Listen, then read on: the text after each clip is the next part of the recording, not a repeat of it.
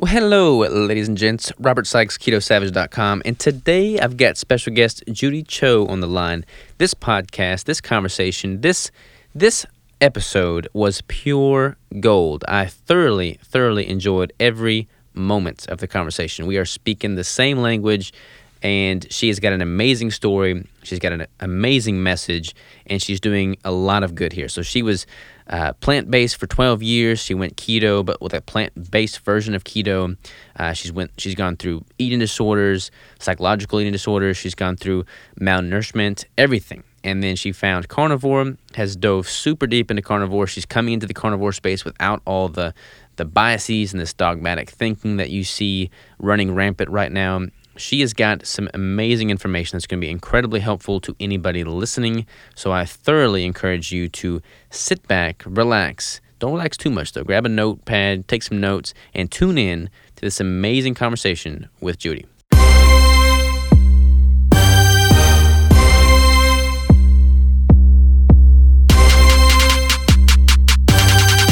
And Judy, we are live. How are you? I'm good. How are you? I'm doing wonderfully well. I'm excited to talk to you because you are a wizard when it comes to all things carnivore, and you've been doing it for quite some time now. Um, so, before we dive super deep into the nuts and bolts of what you do nutritionally, I'd love to get some backstory as to, to what got you headed down this path in the first place, if you don't mind.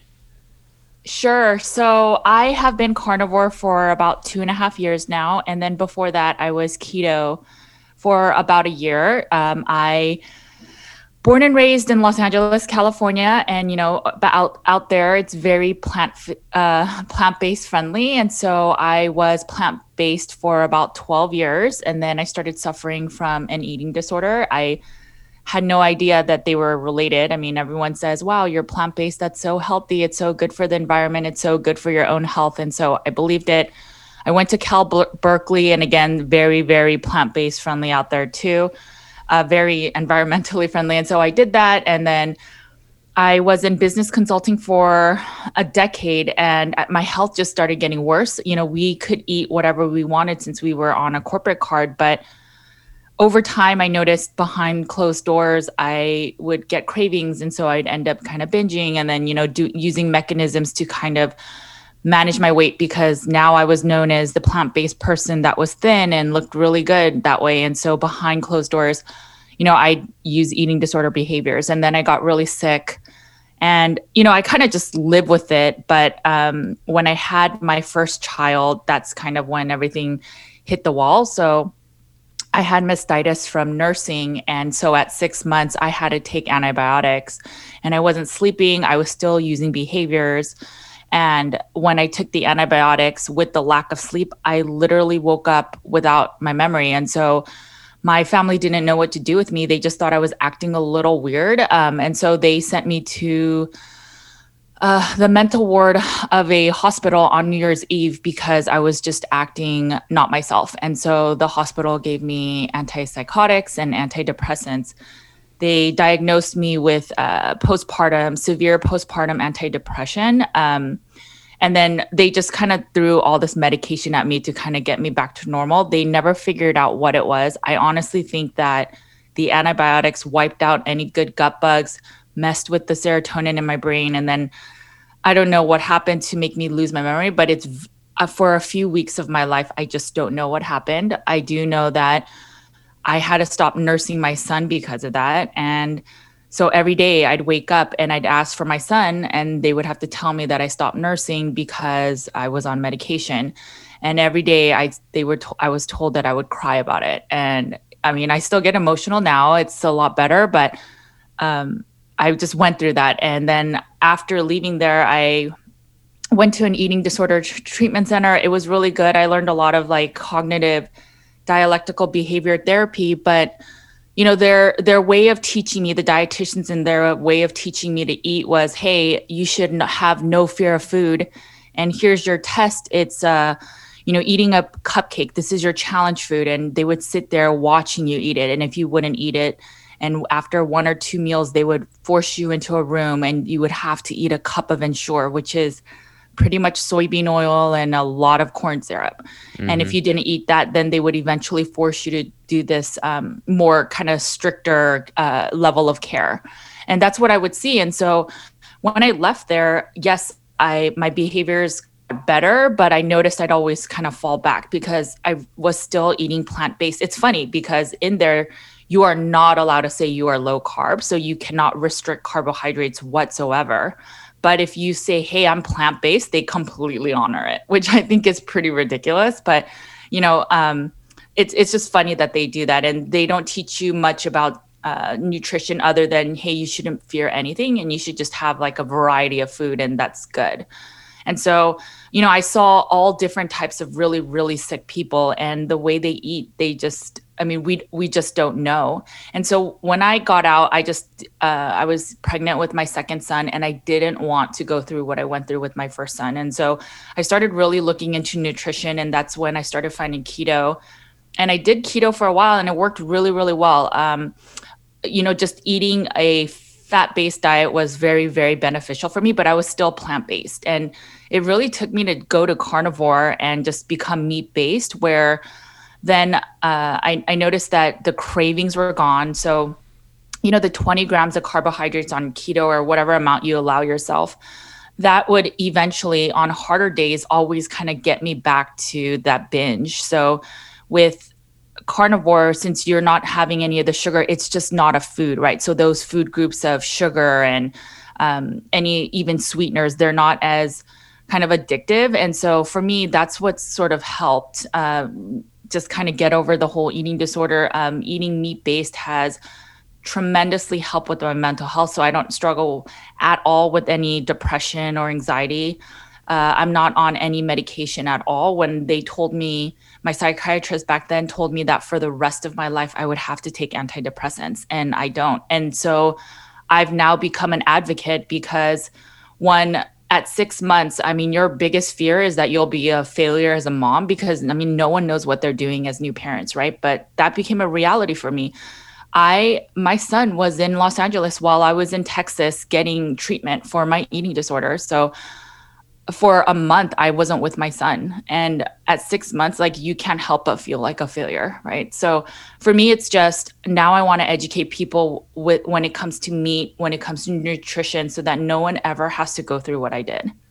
I love it. I love it. It's it's it's hard when it takes something so negative to kind of light the fire under you to, to open your eyes to what's really important and what compels you to, to make this your identity basically and then help many others with it. But it's it's like I don't think it could have been any other way. Like you have to have that crazy low in order to make you feel this invigorated to do what you're doing. Yeah, no, I totally agree. I think you know, I think the reason why we go through hardships as humans is, I mean, that's what allows you to appreciate the good, right? So if everything's always good, how do you appreciate it? Totally. So, agree. yeah. I, I've struggled with eating disorders quite a bit in the past as well. Before okay. going keto, I, with my bodybuilding, I would I would I would just be super restrictive to food, and then I would have all these these cravings, uh, and then I would binge, and then I would purge, and it just became this crazy negative feedback loop that took me years and years and years to overcome. But right. I think, and tell me what you think here, but I feel like this idea of being able to moderate all different macronutrient, all different food groups as being a healthy thing is incredibly counterproductive to overcoming eating disorder. For me, when I switched over to keto and I could see that, okay, the only foods I'm consuming are quality foods that I know are nourishing me, even if I'm eating them in surplus, that's still so much better for me psychologically than knowing that I'm trying to moderate foods that are just not conducive to a healthy being. Yeah, so I totally agree with you. Um, it's interesting. So I always, especially in these eating disorder facilities, it's all about moderation, right? So they don't have any numbers. They don't want you to talk about numbers, calories, t- um, the ingredients. It's all this is equal to one carbohydrate, one protein, one fat. That's how they kind of label everything. And so everything is equal.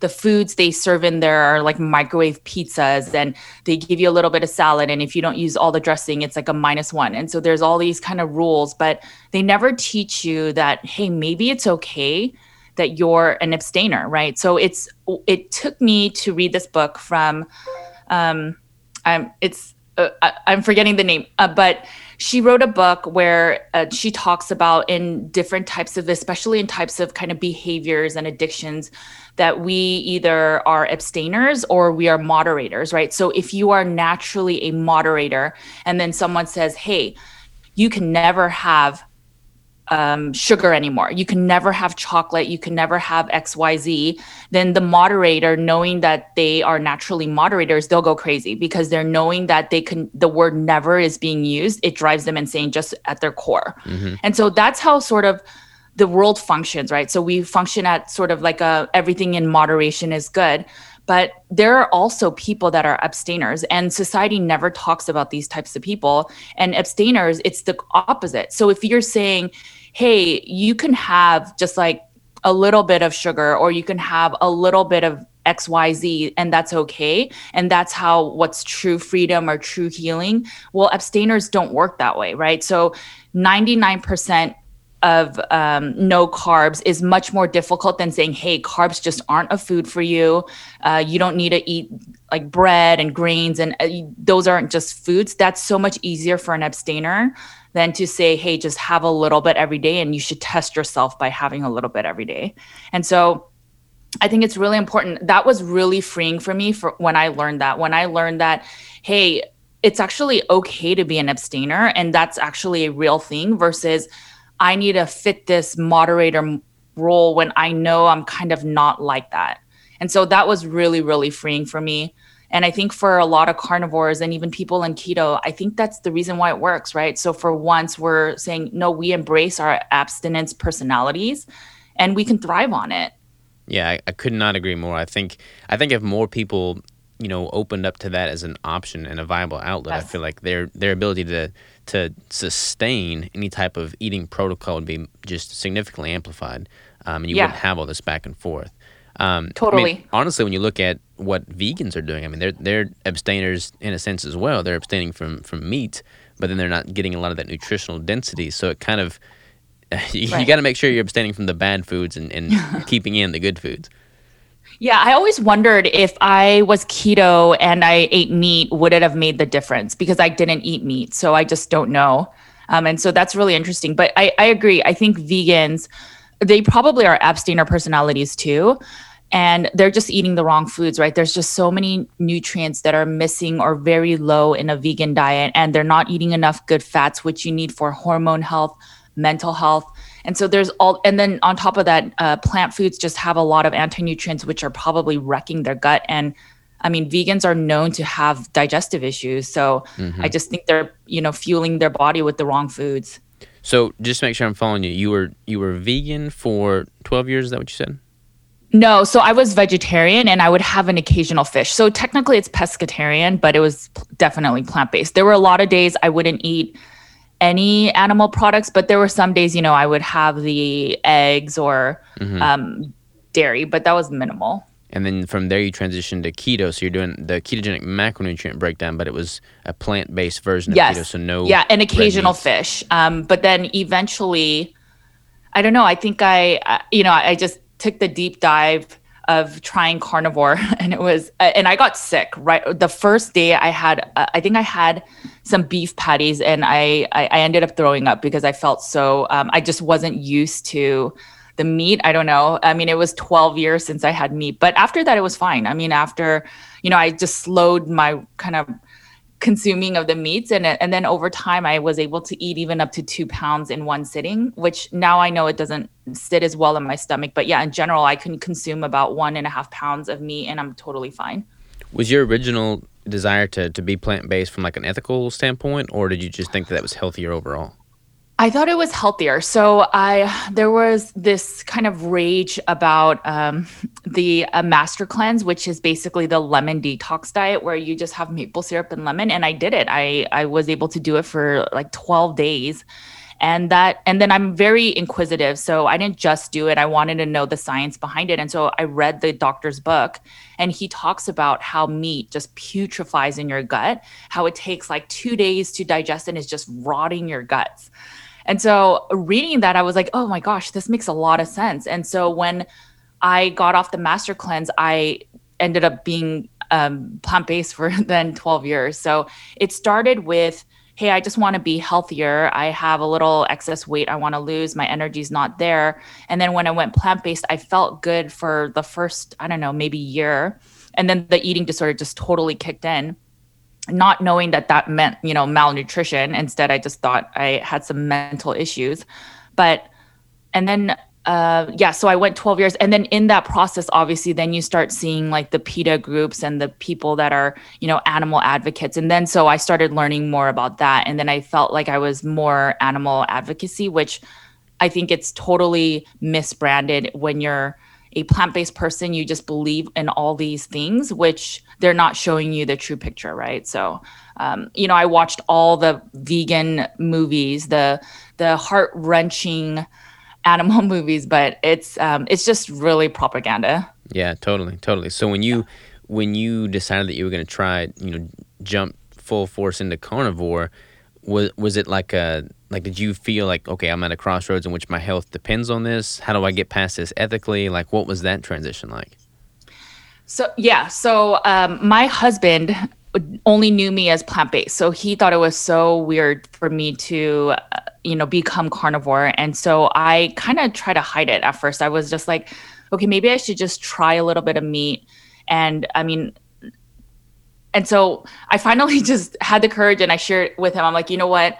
For you know i'm good for like four months and then i kind of fall off um, i don't know if it's the keto diet. You know i'm seeing all these benefits of meat from all these people the carnivore diet you know people are saying that they heal so much they heal the mental health aspects and so i just want to try it. I mean i'm so close to healing but i still have these bouts where i end up falling then i go through this depression and then i you know start using behaviors and i don't want to go through this anymore. And so i just tried it. My husband was very skeptical. But i mean literally after six months maybe a year my husband's like okay you know i was totally against the carnivore diet.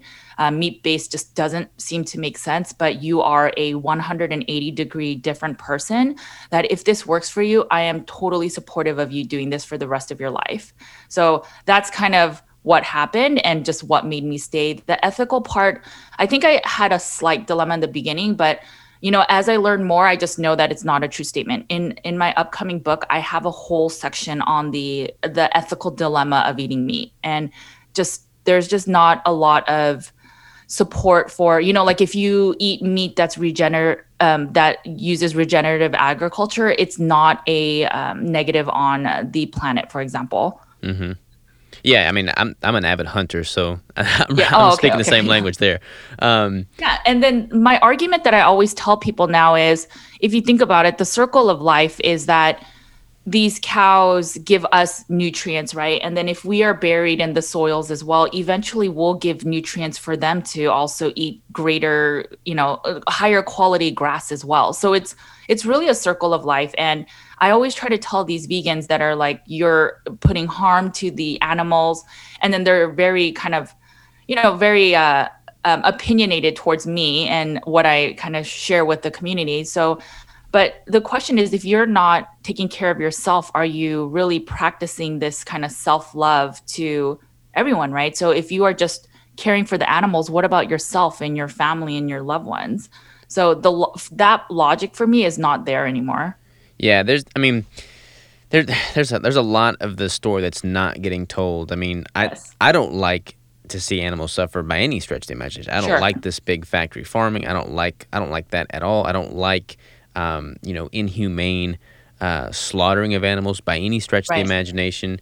But to for for vegans to think that they're not harming animals when they monocrop soy field, I mean, it's just it's just not the whole story's being told here. So that, that I could agree. be a I agree. And I talk about all those things that, you know, the diet is really new. It was coined in the 1950s uh, that a lot more animals, if you were to consider rodents, birds, little critters, things that, um, you know, nourish the soil, if you consider all of that, there's a graphic that talks about all the different uses of cows. Um, if you ever get shots, I mean, every almost all shots have some type of human or animal cell in it. So Mhm. it's just they just don't know and they're just so upset, I guess. I don't know. Yeah, I would imagine you've kind of painted yourself into a corner with, some- with some of the vegans in the community. I feel like they, they they would not be too happy with the message you're preaching now.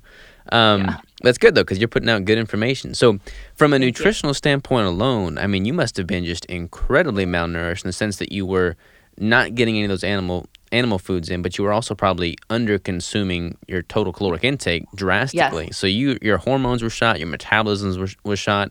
I mean, everything was shot. Yes. Yes. Uh, so I, th- I think I was lucky where maybe my genetics took um, into play and I was still able to get pregnant. Uh, and so that wasn't a huge issue, but my mental health was what went to the trash. I mean, I I would go to work and my you know, people would tell me like, I don't know which Judy I'm going to get today because I was super moody.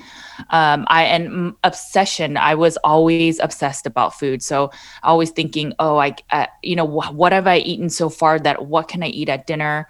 You know, what allow allowance of calories? And then even if I ate just that specific amount, I'd end up binging a lot of times because I think my body was looking for fat because I was also on a low fat diet. So for example, with salads, I'd always get the low fat option um, for dressing, or I would use mustard. You know, it was just really extreme.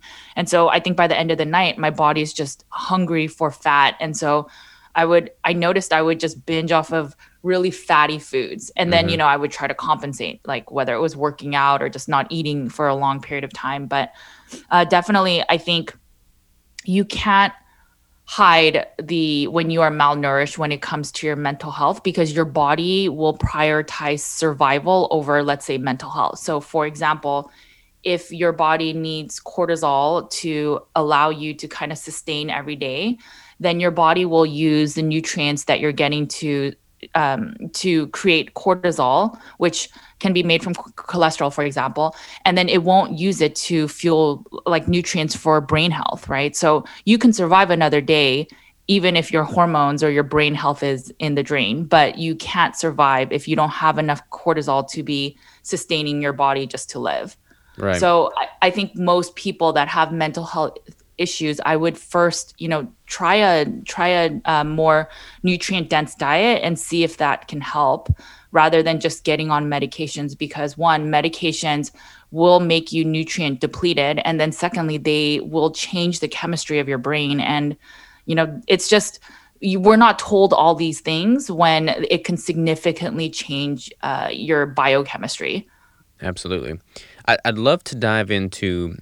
Uh, like when, when you look at what really is is great about a well formulated ketogenic diet that is particularly animal based and, and or a carnivore diet, um, you know, you, you're you're getting a lot of high quality saturated fats in, and I've known that there's been this increasing debate, I guess, within the the low carb community as to whether or not the emphasis should be placed on protein or dietary fat, and I feel like, you know, for me in my experience, the reason keto or carnivore is so effective is because you're you're getting enough you're getting adequate fats in the context of high quality protein as well. But i feel like a lot of people are, are it's kind of going in reverse. Like people are becoming scared of fat again in a sense and they're just prioritizing protein. But i feel like from a hormonal and a metabolic standpoint you could speak to the importance of fats and i'd love for you to just kind of have the floor and, and speak on that yeah, yeah. So I I see that a lot. So when I first started keto, I would hear these things about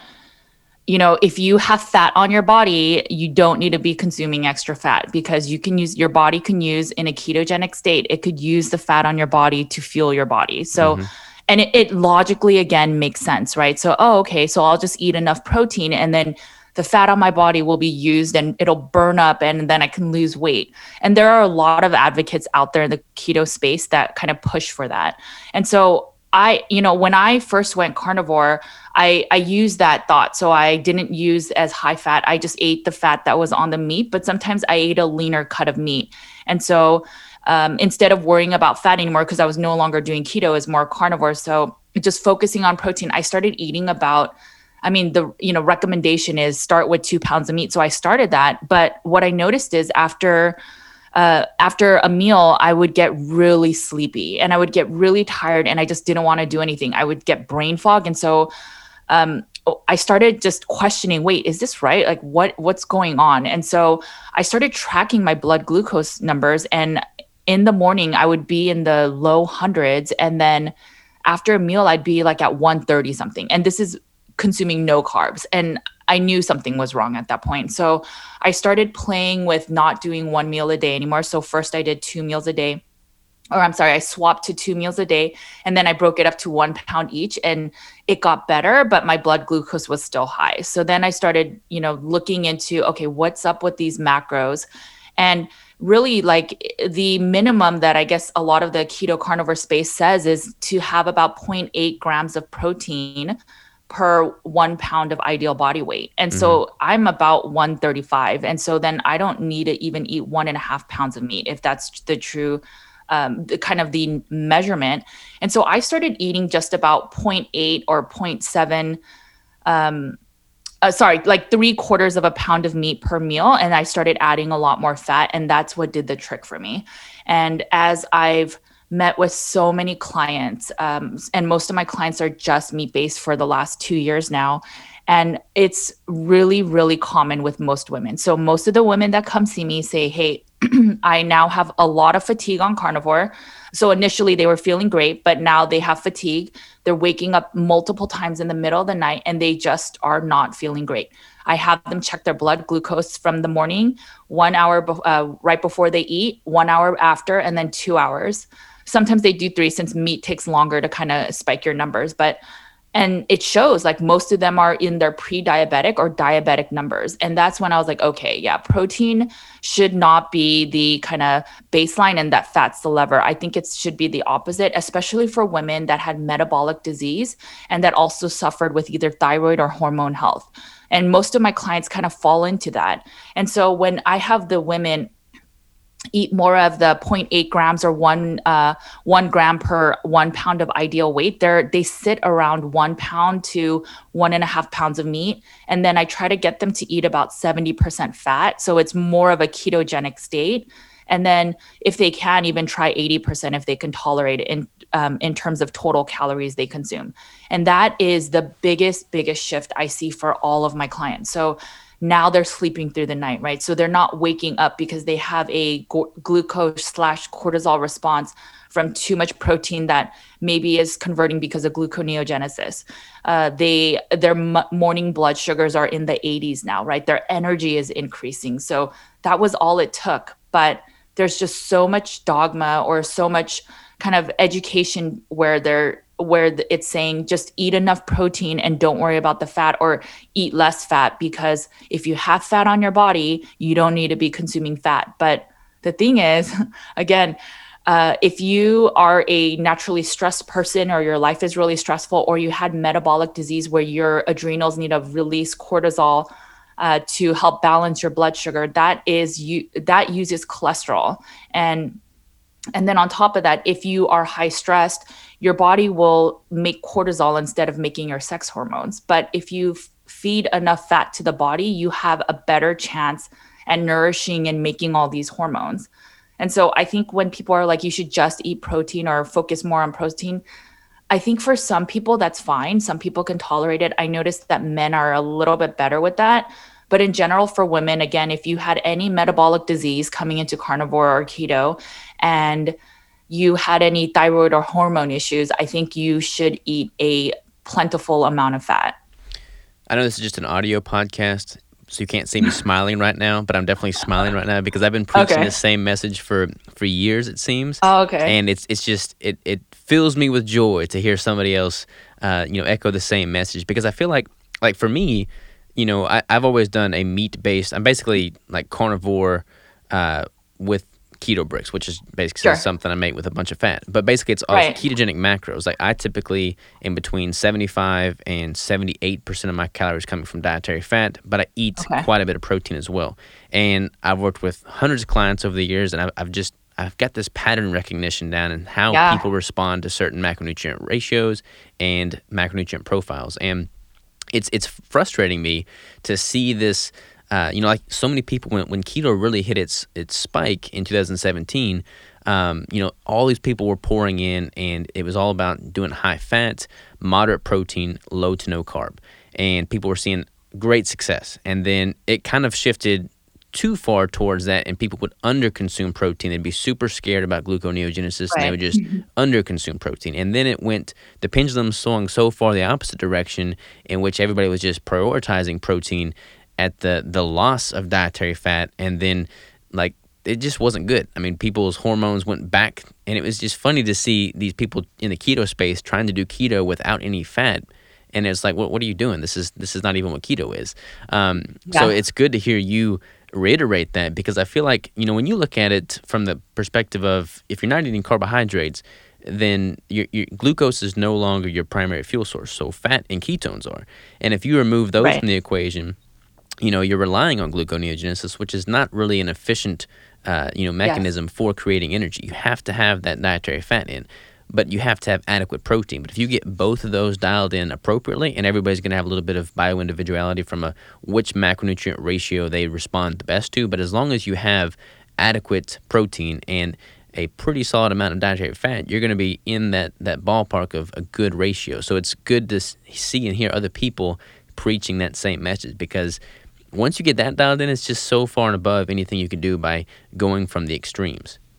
Yeah, I totally agree. I mean, I you know, when I first went carnivore, the kind of general rule of thumb is don't worry about anything, just eat two pounds of meat. And it doesn't work. I think it doesn't work for most women, especially. I mean, if you think about it, for you to want to try carnivore, you have to be, you know, kind of at your wits' end, right? So most people are not going to come to carnivore just thinking, I want to biohack, I want to, you know, um, live forever. It's a lot of people are just sick where they're like, look, I've tried everything, I've tried medication, I've gone to the doctors I just am not feeling well that I'm willing to just try meat alone.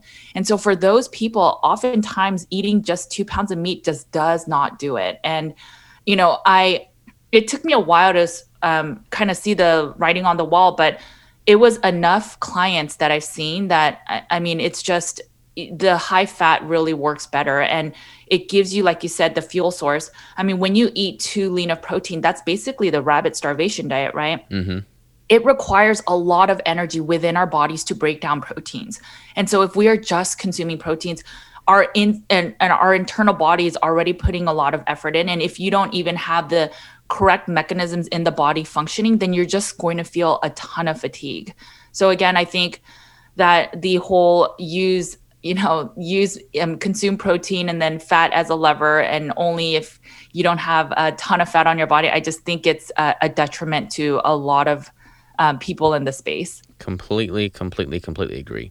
Um, you spending so much time in the the vegetation based, you know, plant based vegan space, you yes. you probably saw firsthand a very dogmatic way of thinking towards nutrition, and you're probably. Um, I mean, I don't want to put words in your mouth here, but I assume you're probably witnessing some of that on the opposite end of the spectrum within the carnivore space as yes. well. Is that correct? Yeah. So, I mean, you know, when I first joined, you know, so that two pounds of kind of dog that that's definitely a dogma. Um, so there's this whole meat heals everything. And again, that was another dogma I had to overcome. So I wanted to believe that, hey, for me personally, uh, eating meat only tremendously helped my mental health, right? So I'm off medication. So then I believe that but the other thing I noticed is when I started trying to eat higher fat, I would have loose stools. And so I knew from even my schooling that I needed to work on my gut. And so I, you know, use digestive aids and hydrochloric acid, which is stomach acid, to help break down the meats, and then some probiotics to kind of, you know, replenish my good gut bugs in my body. And now I really take no supplements, but now I feel great, right? So it took me to take a little bit of supplements in the beginning uh, you know, eat more than just one meal a day, eat less than two pounds, and then add more fat, and then just kind of figure out what's best for me. But that is not what the original carnivore diet says. It's basically you don't need any supplements. You just have your meat and salt and water and you'll be fine. And the gut like the loose stools it's just it's just a period of time that you need to overcome. But again, my clients, I have clients that have been doing it for a year and a half and they still have loose stools. That at a certain point the dogma is causing them to feel horrible and just kind of grin and bear it. And that's not right, right? So for me now, I've become an advocate of more personalized carnivore. I think you need to figure out what works best for you. Listen to all the advocates, get the good, you know, little golden nuggets, but you have to figure out what's right. If you are still having loose stools a year in, you need to work on something, right? If you are waking up multiple times a night, there's something going on. I just I just hate to see people sort of think, okay, well, now that I'm meat based, I can get rid of all my supplements, I could get rid of all my medication, and I'm going to be healed. And the thing is, as more people are doing it, they're finding that it's not true. Yeah, I mean, I'm I'm a huge advocate for carnivore. I think it's great. I mean, most of my closest friends are all carnivore. Um, yeah. I mean, I'm pr- pretty much carnivore, so I've got no problems with with carnivore. But it, it is interesting because I feel like carnivore has done a really good job at, at marketing and promoting what it is. And people see a ton of success with like if they're coming from a standard american diet they're going to see a massive success. Yeah. i mean there's a there's a lot of good that comes from it. However because of that i feel like if anybody is not feeling optimal right off the right off the bat and right out the gates it's like they're almost shunned from the community and it's just pointed to the fact that oh they didn't didn't take in enough salt they're not eating enough meat or they're not hydrated or something one of those three things basically. And there's not really a whole lot of content out on online that I've come across of failed carnivore stories. Like it's like it's like taken down or some kind of crazy conspiracy thing. Like if you don't if you don't do carnivore and you don't feel right about it you're doing something wrong which is weird because i think like anything in life there is definitely more of a customized approach that's going to get that dialed in for you as well yeah, I, I totally agree. So I, I think that if you eat a meat-based diet that you can get to root cause healing and heal a lot of things, but it's not so lately i've been getting a lot of gut issue questions just because i focus on gut health and so people are asking me well can I thought meat heals everything. So do, can it heal my SIBO, which is small intestinal bacteria overgrowth, or my IBS, or um, you know other things like H. pylori, which is not enough stomach acid, and so these bugs just overtake your um, bad gut bugs overtake your stomach. So for some people it can help with just meat but most people you need to take a gut healing protocol and i just think it's a disservice when people just believe oh um, people say their gut has healed yes, if you had gas or you had a little bit of bloat and you are no longer eating carbs, then yes, you won't feel those things because again, carbs are what causes the gas and the bloat. I mean, we don't human bodies do not produce gas, it's the carbohydrate. So if mm-hmm. you don't eat those things, then yes, you will not feel gas and bloat and maybe some burping. But in general, if you have more severe gut disease, for example, and a lot of people do unknowingly, then when they eat meat first they may have a lessening of symptoms but over time they start feeling worse again and that's a sign that they need more support but when people are like oh no meat heals everything it's they don't work with people like as closely as i do and that's where it's such a detriment because instead of possibly getting to root cause and actually healing the SIBO or whatever it is, they end up going somewhere else because they're like, the diet didn't work. Let me add some carbs in. Maybe the carbs will help. Totally. Yeah. I've, I've seen a few people um, that like have have suffered with like slow transit, for instance, and and protein obviously does take quite a bit longer yes. to assimilate and be used by the body. So if they've switched to carnivore and they're not consuming foods that are much easier to absorb, like yogurts, for instance, and they're going all meat based, uh, but their body's having a hard time breaking that down and moving it through the system without having just a ton of bloat and discomfort what, what have you noticed to be a pretty good fix there? Because that's, that's kind of a tough one within the carnivore space. So I would have them eat more of a um, higher fat instead of adding. So the thing is, if you add yogurt, and again, it has fermented carbohydrates. So you know, like if you think about it, so all these kind of prebiotic foods, so the fermented kimchi, sauerkraut, yogurt, kefir, all of those things are good.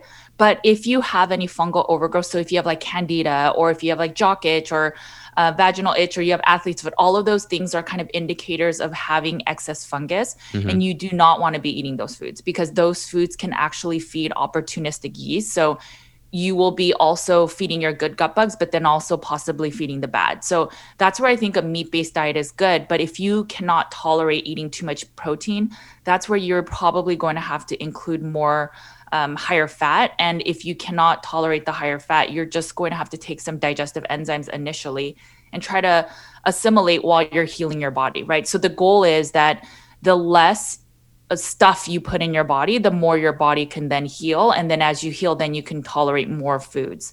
And for example, one kind of clinically um, respected diet that they have for SIBO is this like a drink called the elemental diet. So it's it's just uh, broken down nutrients so that you just drink a shake every day for a few weeks. And the thought is that you're not feeding any food fuel for the bad gut bugs. And the food is so digested that it, it requires less work by the um, by, by your uh, digestive process. So for somebody that has something like that i would recommend a higher fat uh, carnivore diet and then as they you know can tolerate more then maybe we can start adding in other foods or eating a little bit more protein if they aren't getting better then i would think of um, possibly these other protocols but i don't think adding um, these like yogurts are ideal especially if they're suffering from um, any fungal overgrowth Gotcha. That makes total sense. Is this this shake that you're talking about? Is this like a carnivore based shake? What are the ingredients like in a carnivore shake?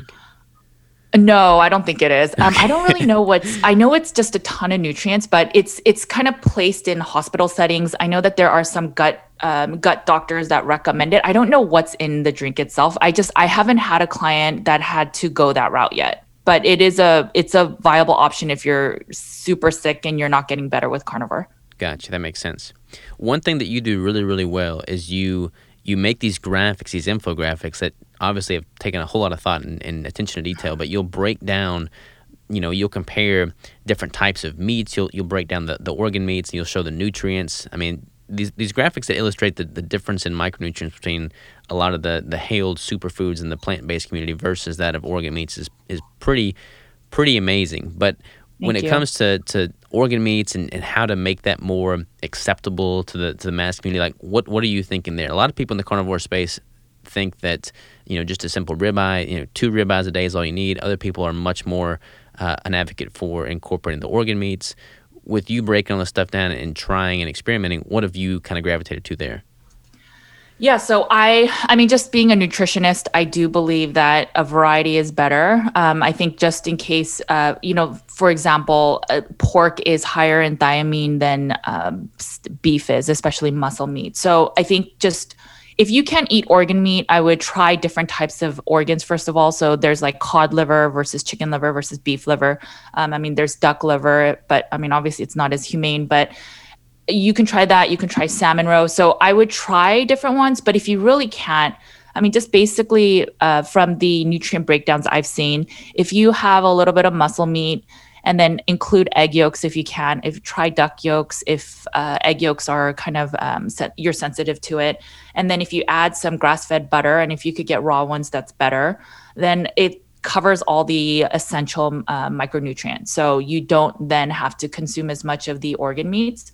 I think it's a disservice just to eat uh, muscle meats. It's I mean, I know there's a lot of people anecdotally again that say that they feel the best, but there are some nutrients that are missing.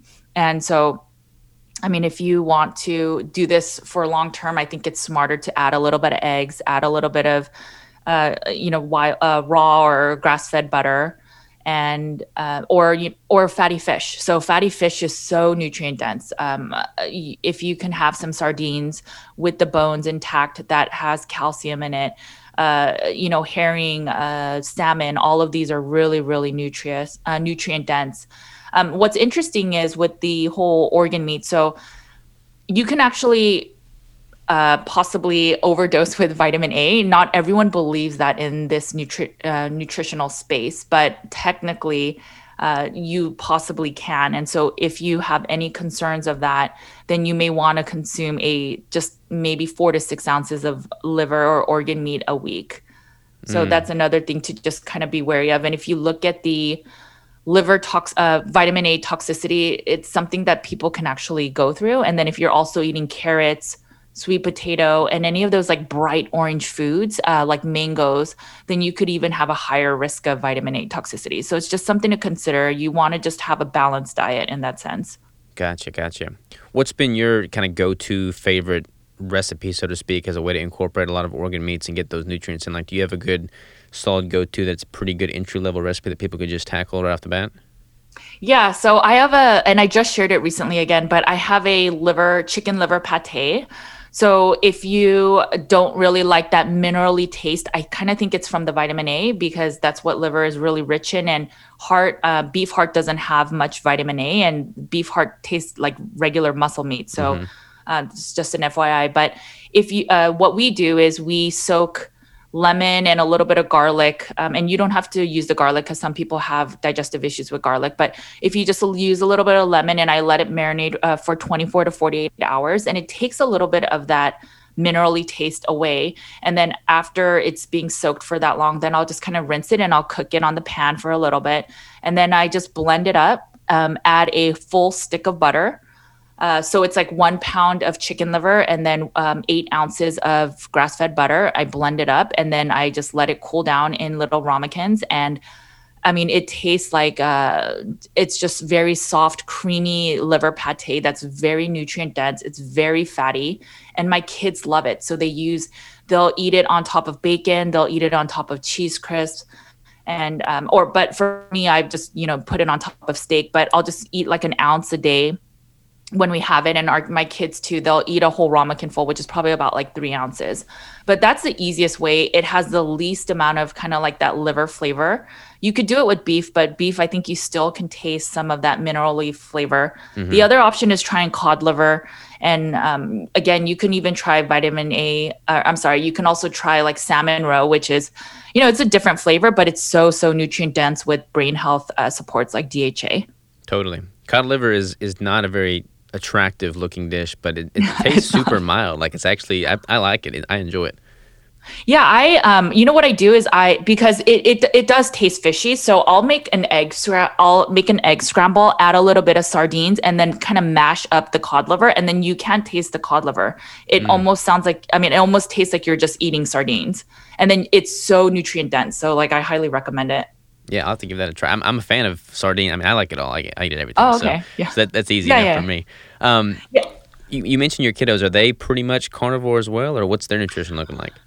Yeah, so when I first really dived deep into nutrition um, and I was going to nutritional therapy school, uh, I had them pretty much keto carnivore. So they were eating less than 20 grams. I was that mom at parties where I'm like, no sanitizer, no pizza, you know, and no cupcakes. But I've loosened up a little bit. I I, th- I believe, um, you know, because I had my eating disorder, I want to make sure I'm very, very mindful of that. So now I let them partake in little things. I think they eat about 50 grams of carbs every day. And sometimes it's candy i mean mm-hmm. to be honest. And but it's again to let them know that nothing's off the table but you just know that you don't feel as well when you eat these kinds of foods.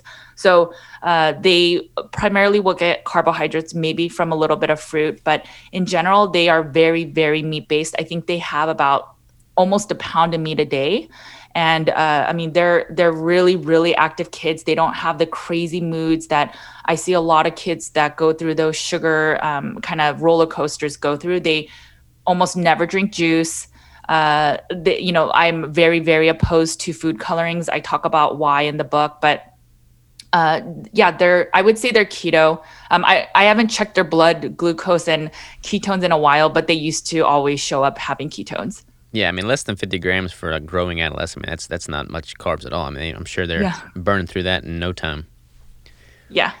One one thing that's gained a lot of traction here lately is this, uh, you know, the concept of linoleic acid potentially causing fat cells, adipocytes, to to be more fat sensitive, insulin sensitive, which would not be a good thing, um, versus stearic acid, which is has been shown uh, to to be advantageous from from making those fat cells, those fat adipocytes, uh, insulin resistant. So, in a good sense, there. What, what's your take on that?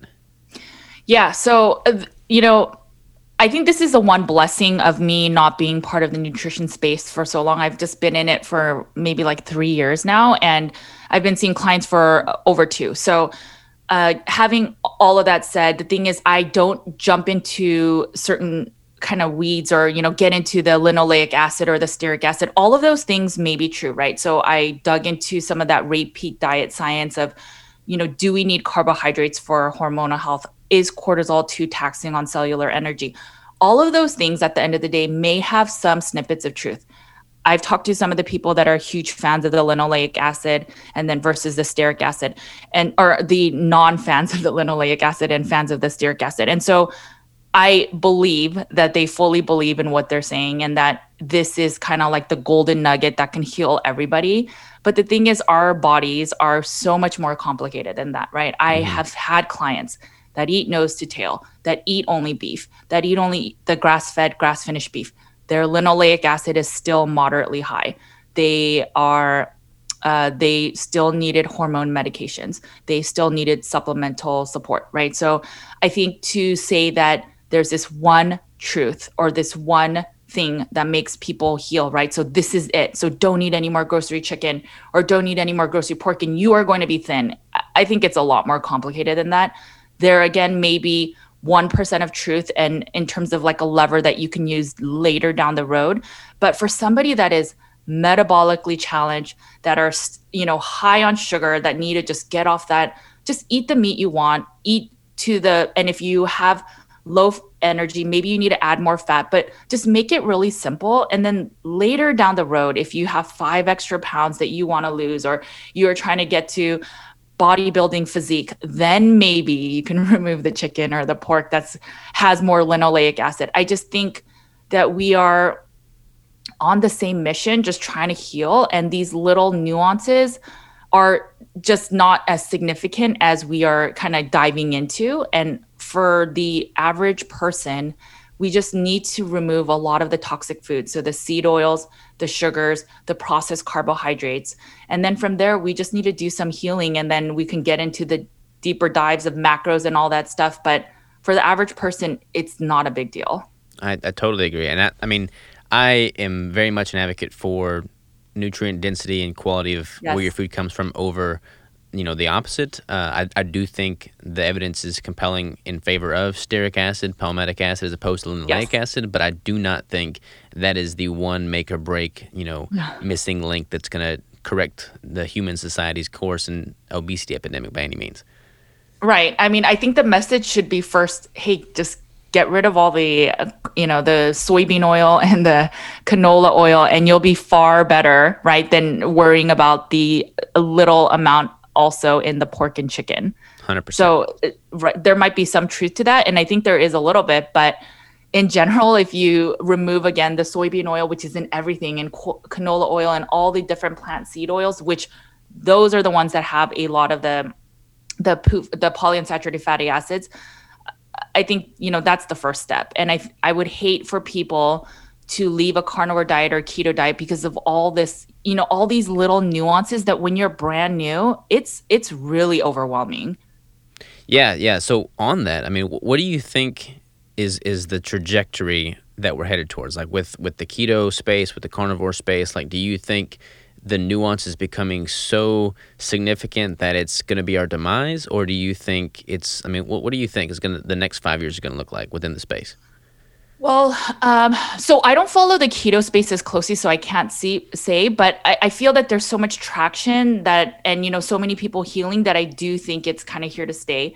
In terms of the carnivore space i mean that's sort of why i wrote the um, my upcoming book I try to get sort of all of my ideas in one place where people can read it, can understand the science, can understand, you know, the nutrients like well, what about vitamin C and fiber? All of those things are in there.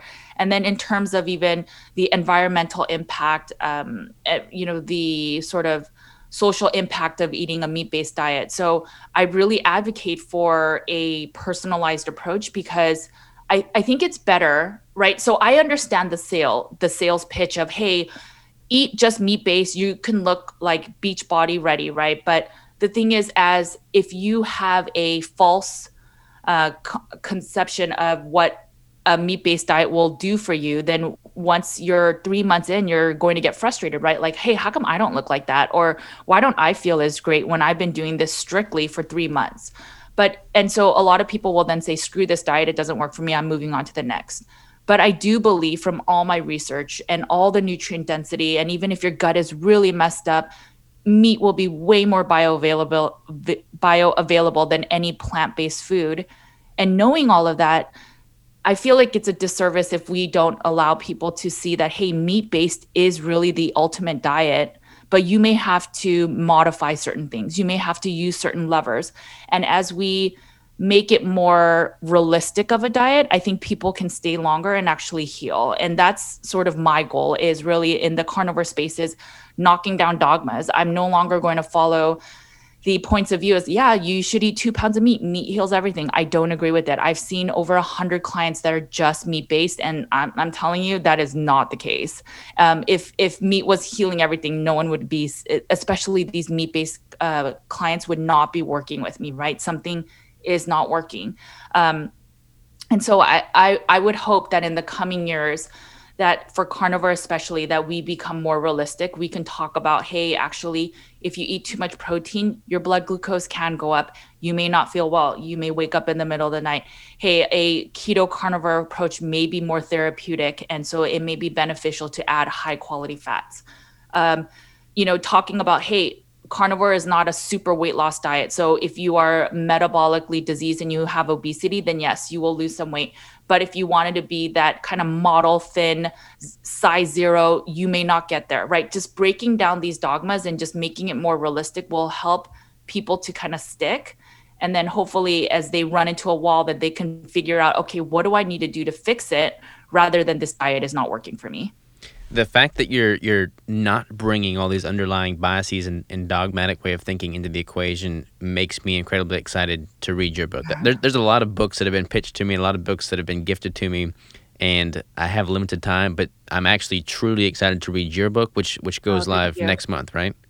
Yeah, it goes live on December 2nd. So right now you could get pre-sale and I'll I'll get your address from you and I'll send it to you too. So yeah, I would love for you to read it. Um, you know, I I worked on it for over a year and uh, over a thousand hours. I, you know, because I would get the same questions over and over, like, how do you feel about the environmental, you know, concerns of meat? What about the nutritional deficiencies? What about hormones, zero carb? Like, how do I even start a carnivore diet? What about macros? All of the things we're talking about and more are in this book. It's a it's a pretty hefty book. So I, I really try to have it more as a resource than just a kind of quick read through. Um, so that if you are, you know, going through hormonal changes or menopause, then you can look at that at that time, right? So it's it's really just to bring more awareness and realness to the carnivore diet and make it more science based and realistic so that you or the person that's doing carnivore trying it that one they can personalize it if it's not working fully and then two for people that have never tried it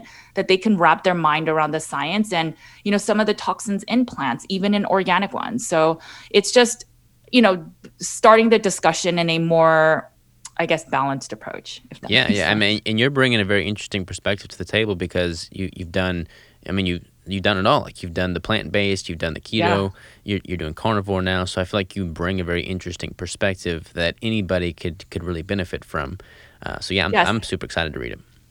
Thank you. Thank you. Yeah. And I think the fact that I just haven't been studying biology and, you know, I was pre med for a period and I, you know, studied psychology and that's my degree at Berkeley. But, you know, I'm not so married to a certain science, right? Because when I was digging into the vitamin A toxicity, it's really fascinating. But would would I put bet all my you know cards on just vitamin A? Probably not, right? So I think there we have to always remember that our bodies are so unique. Genetics absolutely plays a role, even with epigenetics, and you know we all look different. We're from different parts of the world, and we our, our natural ancestors ate different foods. So knowing all of that to say that the answer is this one thing is such a disservice. And I think that as we kind of have a proper diet and we can just use the proper mechanisms to make it more personalized, I think it, it will be such a healing um, elimination diet, especially. I could not agree more. What is the uh, the website and the, the book title?